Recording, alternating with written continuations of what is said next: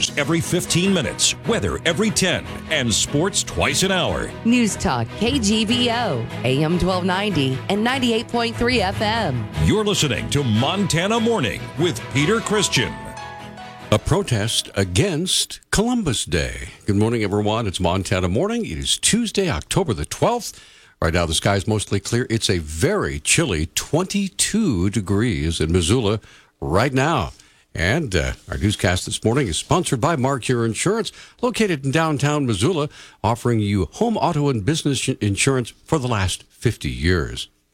One of our top stories this morning on October 11th, yesterday, commonly celebrated as Columbus Day, saw Native American and Indigenous peoples a community rally at the Missoula County Courthouse for passage of an Indigenous Peoples Day to replace Columbus Day in Montana.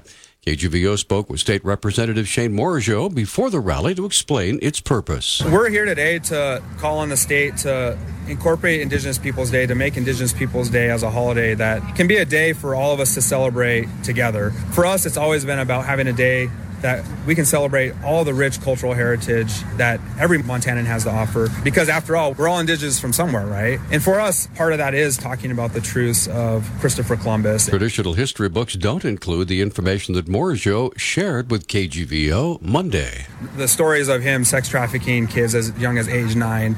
Um, you know, talking about how his soldiers um, would practice sharpening their sword by cutting people in half um, for fun. And these are things that people don't learn about. Morigeau said he grew up not realizing that the Christopher Columbus he was taught, who, quote, discovered America, end quote, abused the indigenous peoples of Central America. I learned to honor somebody. Meanwhile, that very person probably, um, you know, hated the very existence of me, right? And I was learning to honor somebody um, who really looked at me as a second class citizen. So for us, it's it's about having a day where we can celebrate it together, celebrate each other, and and talk about these things and be be honest with ourselves and look in the mirror and and, and do some self reflection and recognize. Um, who he really was. Morigeau also touched on the subject of Native American children being forced to attend boarding schools on reservations that sought to destroy the native language and culture. I have family members who went to boarding schools who were taught to not learn the culture, to, to um, you know, the saying is kill the Indian to save the man, right? And so, um, and in doing so, we've lost a lot of um, a lot of our language, and you know we've we've came a long ways to rebuilding and repairing that, and this would be a step in the right direction to where we could heal together and celebrate each other. Morigeau introduced Senate Bill 146 that would have replaced Columbus Day with Indigenous Peoples Day, but the bill died in standing committee in the Montana legislature during the last session. On the UM campus, there was an all day program to celebrate Indigenous Peoples Day. Our North Dakota State Trooper who fatally shot a Montana man along an interstate last month, has been cleared of any wrongdoing. The Morton County State's Attorney's Office determined Trooper Steve Mayer was justified in his use of deadly force against 45 year old Craig Knutson of Billings. Mayer was assisting Morton County Sheriff's deputies who attempted to stop Knutson, who refused to pull over on I 94 west of Mandan September 7. Knutson's father, Jerry Knutson, also of Billings, told the Bismarck Tribune he had no issues with Mayer being cleared because, quote, he did what he had to do, end quote. He said he was thankful his son did not get into a wreck on the highway or shoot an officer. Gas prices have increased by almost 10 cents a gallon the last few days. Patrick De Haan, analyst with GasBuddy, explains. The price of oil has reached a new seven year high. It's at about $81.5 a barrel. All of this coming after OPEC last week declined to increase crude oil production more than it had agreed to back in July. But in the midst of what's happened between July and now, well, a bit of an energy crisis looming uh, overseas. De Haan said world economic issues are putting a strain on energy supplies, driving the prices higher. China running low on coal for power plants, ordering power plants to cut back production, uh, ordering consumers to cut consumption. And then meanwhile, we also have a natural gas shortage in Europe that's leading prices to reach all-time record highs there. De Haan in many of these cases, crude oil can act as a substitute or an alternative, and that's pushing the price of oil up. And that's why oil jumped even more dramatically last week after OPEC declined to increase production. De Haan said energy prices will continue to rise across the board this winter. Oh, at least for now, it, it's hard to know what the next chapter will look like with this energy crisis overseas broadening. Uh, it may have ripple effects on oil for weeks or months ahead. Until things improve, I really don't foresee oil prices starting to decline. So, um, you know, maybe a little bit of a bumpy ride until we can navigate some of these supply challenges, some of these supply chain bottlenecks as well.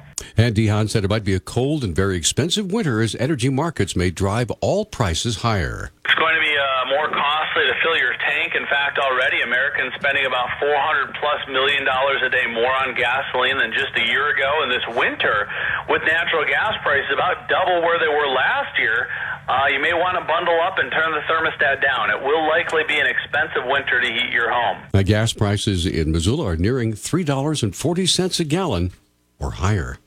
The financial website WalletHub released a study on Monday about the states with the biggest problems with bullying, and Montana was rated overall as the seventh worst state in the U.S. and number one worst when it comes to state laws against cyberbullying.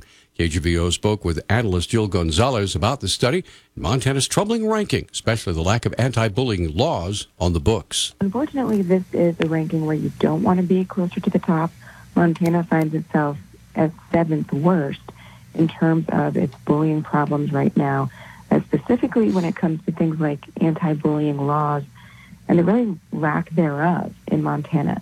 So that's what could use the most help. We need to see more state anti-bullying laws and policies, especially regarding things like cyberbullying or on property bullying. Gonzalez tied poverty to a rise in bullying. We're also seeing things like poverty come into the equation usually the more poverty stricken someone is, the more they're likely to run into bullying. They're also likely to experience poverty more. So it's kind of a double edged sword here. Same can be said with academic failure. Uh, so that's why we want to hopefully curb a lot of these things. We looked at 20 different metrics, everything from the bullying incident rate to truancy costs for schools to the share of students bullied online to see how this all shakes out. Gonzalez then talked about cyberbullying. Cyberbullying is also probably the easiest to keep track of. You know, that a lot of times there is evidence of that that is tangible. So parents can, you know, check in on screenshots and things like that and bring school officials in on this, hopefully without leaving your children behind. So as long as you gain trust with your children, so they feel comfortable telling you things like that, cyberbullying has actually made bullying easier to do something about. And Gonzalez said simply contacting school officials about cyberbullying won't bring the lasting change that she says only legislation can produce. The superintendent is not in charge of making the laws, so that would be a separate conversation.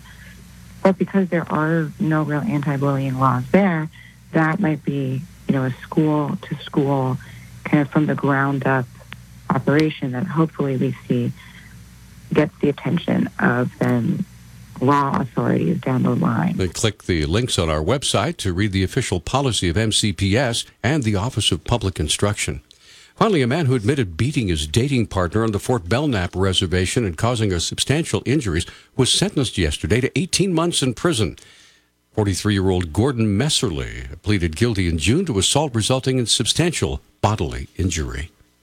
Our news talk time now is 613.